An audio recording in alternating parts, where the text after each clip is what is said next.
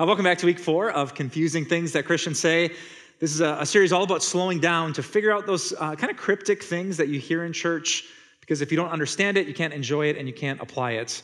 Uh, so let's slow down, pause our busy weeks, and try to understand these teachings from the Word of God. Um, quick show of hands how many of you in your life have ever counted your steps? Ever owned a Fitbit or smartwatch or just tracked it on a health app on your phone?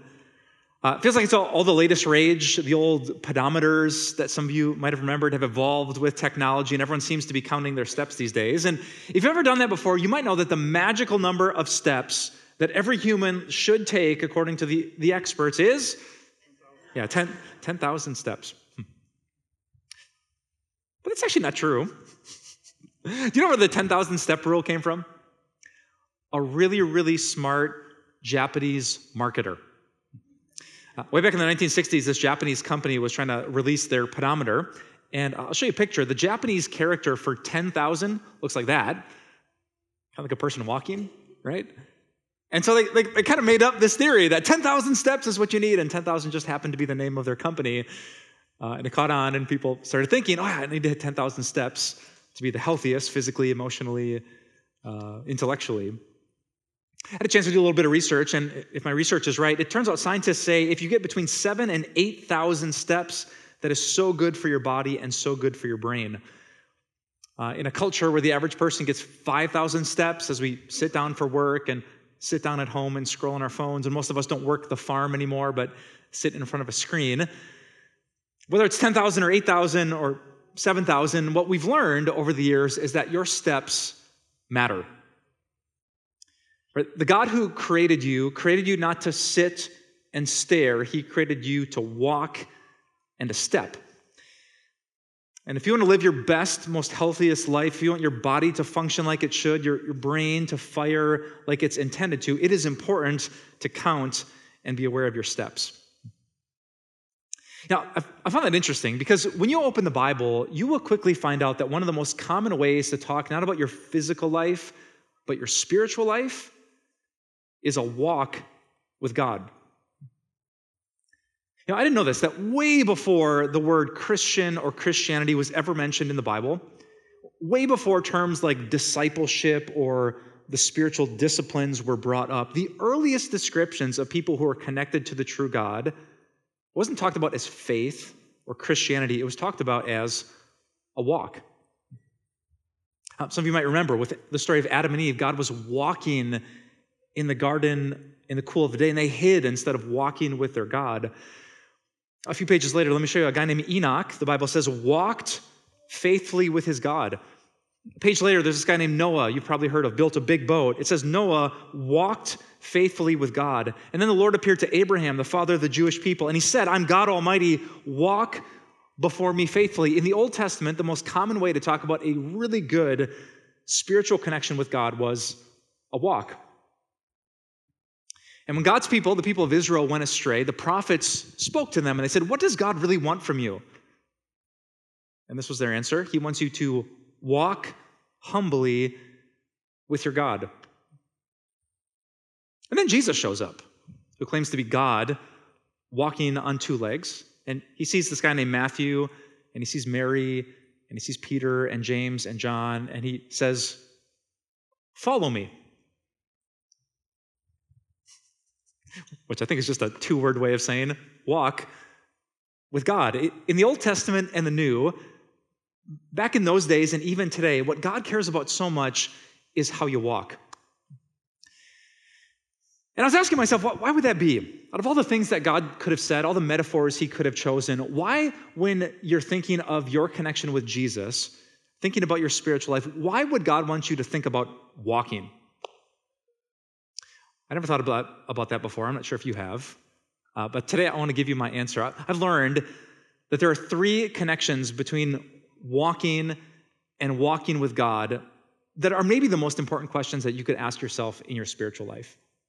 So that's what I want to teach you. What is walk with God? It's three big things. If you're taking notes here or at home, grab a pen and write this down. Walking in general, or walking with God, requires a direction. That's the first big idea I want to share with you today a, a direction. So, when you get to the end of your driveway, if you're going to take a walk, you turn and pick a direction. Doesn't matter if you're going this way or that way, that's what walking requires.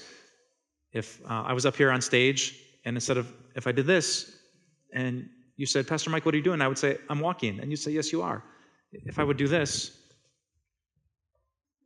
you'd say, What are you doing, Pastor Mike? I'd say, I'm walking right now. And you'd say, No, you're not. Um, you need to see someone about that. That looks really goofy and you're embarrassing yourself because a walk is just a direction. And that makes so much sense spiritually because God cares about our direction. He cares the path that we take, the road that we are on spiritually. Every day you get up, and there's all these choices that you can make. And if you're going to walk with God, it means you choose the direction that God is going. You choose the things of faith, you choose the commands that God has said, and you choose the promises that He has made. So here's a, a big question for your Sunday. What, what direction is your life going in? If I just ask you, like, what's your final destination? Right? If I wanted to walk towards that door, I pick a direction and I take some steps. And I might not get to that door with the first step or the second, but every step brings me closer and closer to that destination. So here's a big question for you What's the destination that determines your direction? Do you know when they ask uh, most young Americans, like under 25, what the goal of their life is, what their destination? You know what they say? Two things. I want to be rich. I want to be famous. I want to be an influencer. I want to make my own TikTok channel. I want it to blow up. I want to find a job that pays the bills. I want to travel, experience the world. I want to be rich. I want to be famous. They run after things that, well, might, might work for a bit. But find someone who's rich or famous and ask them if they've arrived at the peak of joy and peace and satisfaction. What, the direction that your life is going in is so, so important. That's why Jesus, 2,000 years ago, spoke these words in Matthew chapter 6. He said, Do not worry, saying, What shall we eat? Or what shall we drink? Or what shall we wear? For the pagans, the people who don't know the true God, the pagans run after all these things, and your heavenly Father knows that you need them. But seek first God's kingdom and God's righteousness. You notice the directional language? Jesus said some people are so worried about what they're going to eat, what they're going to wear, what the latest fashion is. They don't just walk in that direction, they run after all of those things. They're so passionate about what is temporary and not lasting Jesus wants the 180 that way of thinking and say, no, no, God, God knows what you need. He's going to take care of you. Instead, seek first the things that God says. Seek first your King, who is God. Seek first the righteousness that comes through Jesus. That's what leads to lasting peace and eternal life. I was actually um, just thinking the other day how passionate people get, how passionate I sometimes get about really, really temporary things like fashion and sports, and the latest shows. Did you see this movie? Did you see the show on Netflix? And if you happen to skip it a year from now, no one will be talking about that same show.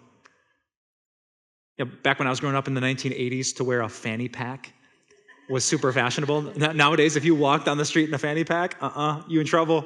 People are going to judge you fast. But, but, if you take that fanny pack and turn it into a crossbody bag, you are super fast. I asked my 15 year old daughter if I could wear a crossbody bag while I preached and just like unzip a little Bible out of it. And she said, Dad, no, you're not going to do that. Right, we're running after fashion. We got to jump on Shein and websites and go to the mall and find the latest things, but it's so temporary. A guy after the first service told me, when I was a kid, Pastor Mike, we had a pet rock. They literally put a rock in a box and poked holes in it, and it became our pet. Who is the genius that marketed rocks to children, right? But we run after it the new season, the new game, fantasy football, the World Cup. And it's all exciting for a moment. Sometimes we pour our energy and our time and our money into it. But Jesus knows, man, you can run after those things, but they're not going to help your heart in the end. And so Jesus says if you're going to walk in some direction, walk first towards God and his promises. If you go after God, it might not be the easiest path in life, but you will discover something so profoundly beautiful, so comforting, something that can get you through anything. You can find God himself. That makes me think of my family's recent trip to Glacier National Park. Now, show of hands, some of you have ever been to Glacier before? And maybe 5% of you. It is, in, I did not give the state of Montana enough credit until I stepped foot in one of the most beautiful places, I think, in this entire country. Um, we parked at this really popular hike. It was a couple miles long, and you know the trail just goes in one direction, and I'm looking at it, and it goes up. Right, so we're walking, we're stepping, we're like a half mile in, and it's it's late June, so not all the snow had melted yet. So we're trudging through snow. People are slipping and falling. It was tempting to turn around, but then about halfway up the trail, guess what we saw? A goat. oh, and not just any goat, a baby mountain goat. And you would have think that the Lord Jesus Christ had returned on that mountain. Like people are pulling out pictures, snapping it, this amazing sight. And we keep walking. And let me show you the best part. I'll show you a picture of when my family got to the end of this trail. We get to this just epic glacial lake, the crisp air. There's like bears feeding down below in this big mountain that rises up above. I was so glad that we didn't give up and change our direction.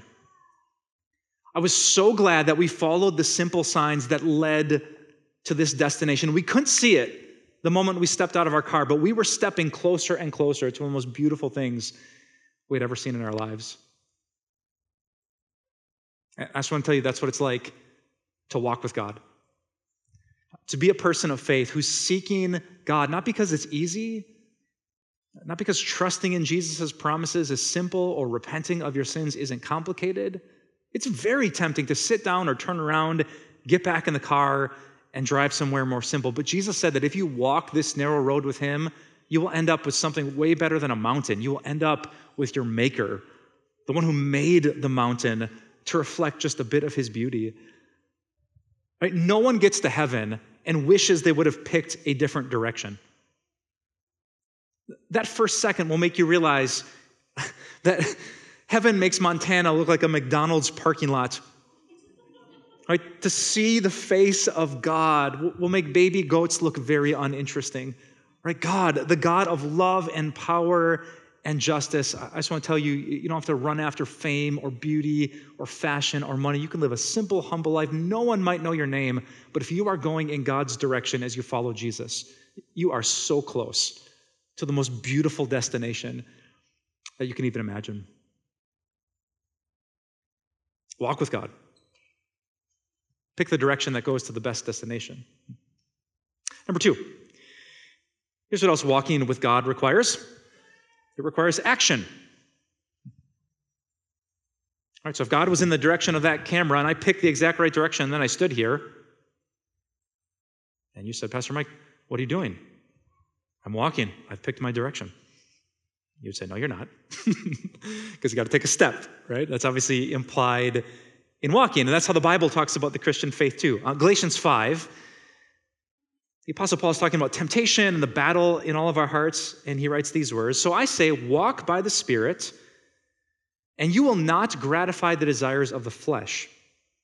Since we live by the Spirit, let us, here it is, keep in step with the Spirit. So, um, with every decision you have to make, if you're a Christian, the Holy Spirit, who you're walking with, he takes a step in the direction of obedience or holiness or trusting God's promises.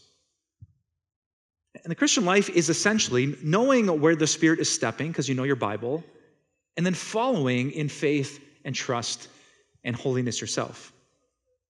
When you could blow up and speak your mind, or you could be patient. That's keeping in step with the Spirit. When you could live with the guilt and shame of things you've done, or step into the forgiveness that is all yours because of Jesus. That's keeping in step with the Spirit. And I'm going to warn you the Spirit moves. Right? The, the Spirit steps frequently and fast. Spirit doesn't take breaks, doesn't sit down, doesn't take days off, doesn't rest on the curb in the ways of sin. The Spirit is moving in the direction of holiness because He is the Holy Spirit. Uh, it makes me think of the insanely fast women walkers in my wife's family. So, my mother in law, Candy, I'm not sure if you've met her, um, she's in her 70s now, and she is like the fastest 70 year old walker you will ever meet. Um, she walks every day and she moves fast. And she raised my wife, who's only five foot three, to walk super fast. I'm about six two. I got really long legs. I'm pretty athletic. I thought I'd have to wait for Kim. Uh uh Those legs just move. And now we have two daughters, so guess what we've trained them to do? We've trained them to believe in Jesus and walk very fast. Right? So, mom, mom, we pushed those kids so hard. A few years ago, um, before my girls had like stretched out and gone through puberty. We're in Boston. We're trying to get to this restaurant. We could have just paid five bucks for an Uber, but we didn't. So we're walking. It's raining. There's big puddles. And one of the classic quotes in our family that we still repeat to this day is Kim and I are moving. One of the girls is keeping with us, and the other's lagging behind. And she says, "But mom, my little legs." like, come on, kid, get up here, or we'll leave you behind in Boston, and you'll end up with a funny accent. All right, so we got to move. We got to move. But now Get this, Brooklyn and Maya have gone through puberty. They're stretched out. They're taller than mom, so guess who has the littlest legs in the family? Boom. So now we're leaving Kim behind. So now she's got to keep up with us, right? We move fast generationally. But why do we do that? Because we want to get as fast as we can to the best destination. There's good food, and we want to get there.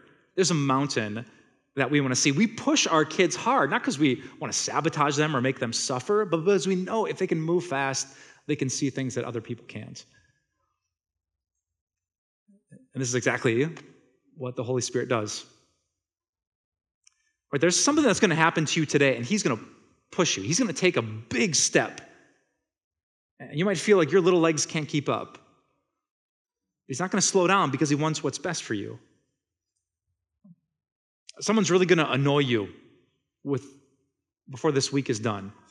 Right?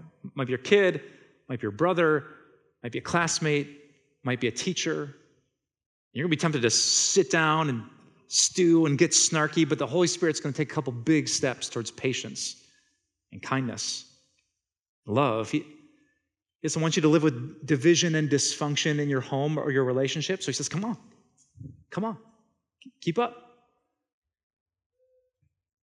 And some of you have really tender consciences. You're going to think about something you did or said. You're just going to sit down in it, just punish yourself, feeling so unworthy of being a Christian. Uh-uh. The Spirit's going to move. He's saying, no, no, no. This is a faith that's about forgiveness and salvation and cleansing. A, Jesus who saved you. You don't save yourself. You don't get to sit there and punish yourself for your sins because you have one who was punished for your sins in your place. You're going to be out with friends at a fantasy football draft.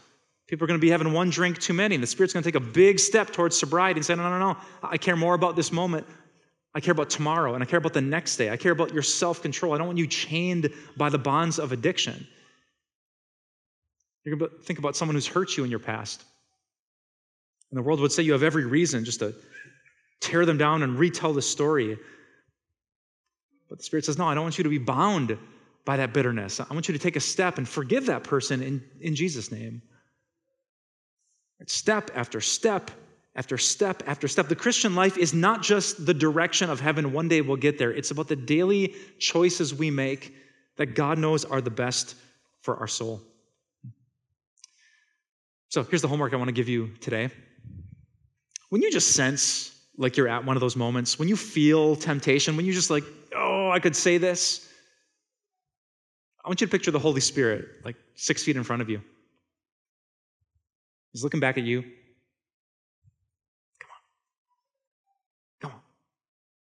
Is a better place to be. Don't let the devil convince you that, that standing or sitting down in a sinful habit is going to be good for you in the end. It, it will not. It might be easier. It's not good for you.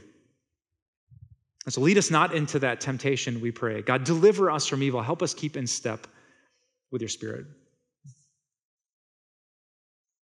Walking with God. Pick God's direction. Take some Holy Spirit action which brings us to the last thing I want to share with you today. It's maybe the most obvious thing that I never thought about. Um, walking with God, can you fill in this next blank by yourself? Implies God.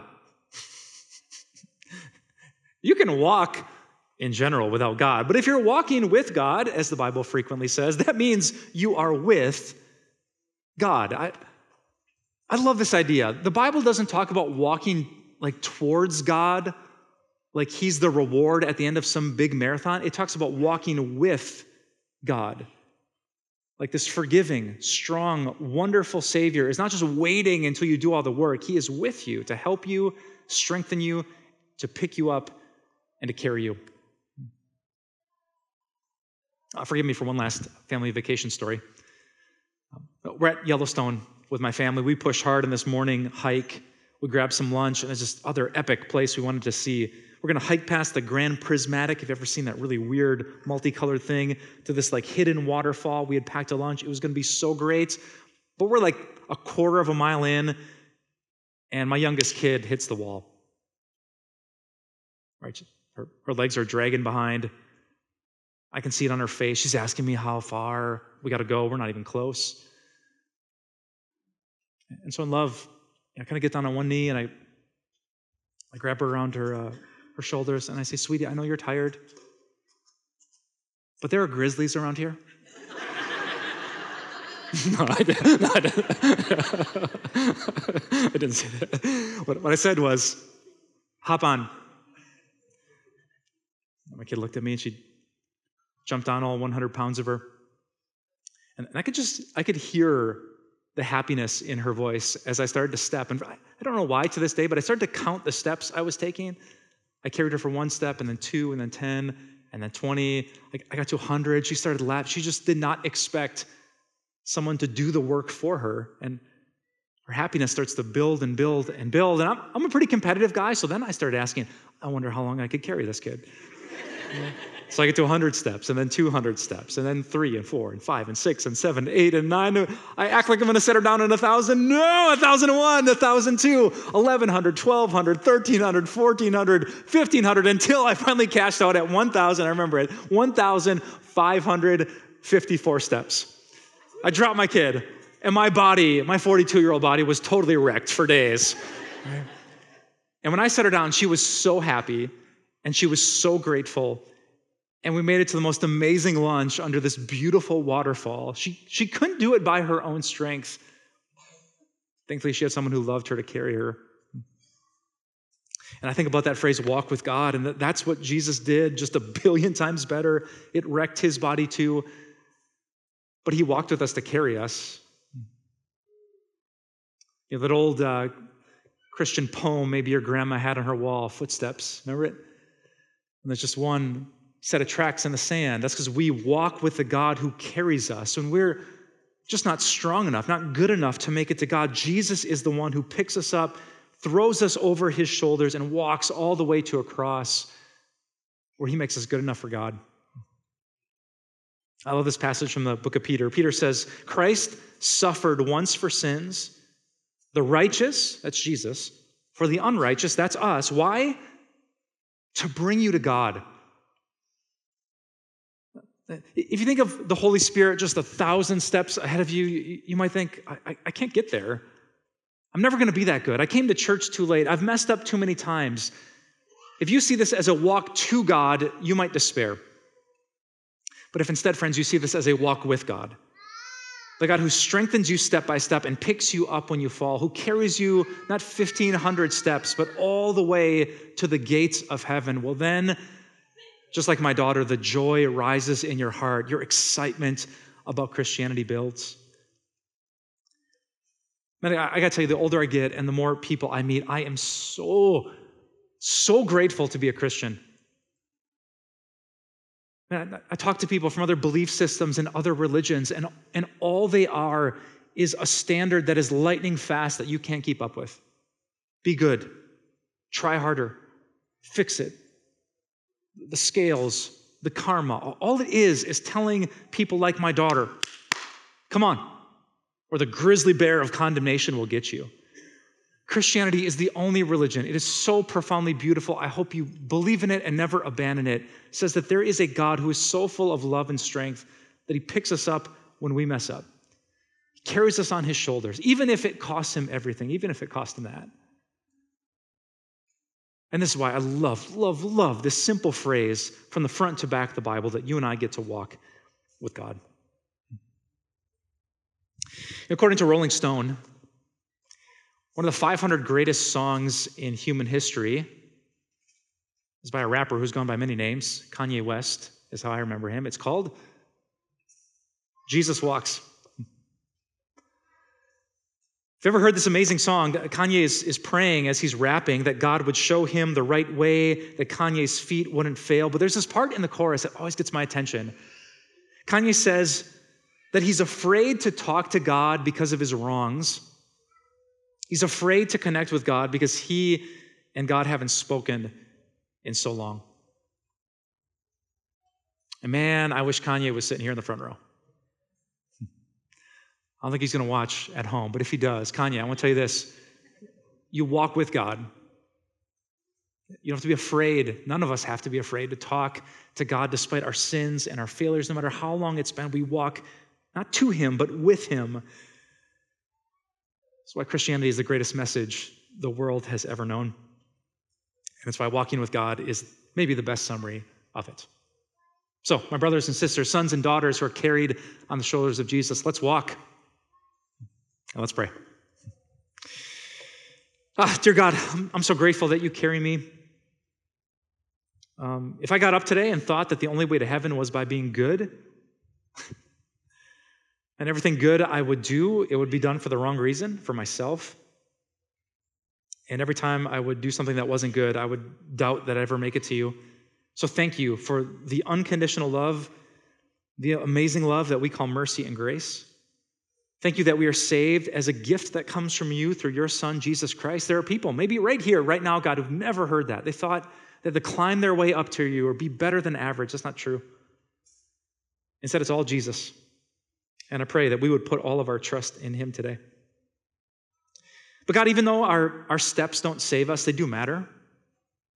Uh, we count our steps and pay attention to them because the way we treat people uh, the way we run to your promises, our level of patience and kindness and forgiveness makes a huge difference for the years that you give us on this earth.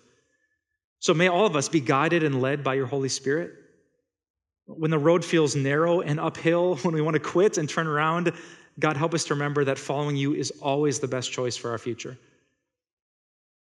I pray, especially for all the young people here today, God. Um, it's so tempting to get rich, um, to think that if we just got to that spot, it would satisfy our hearts.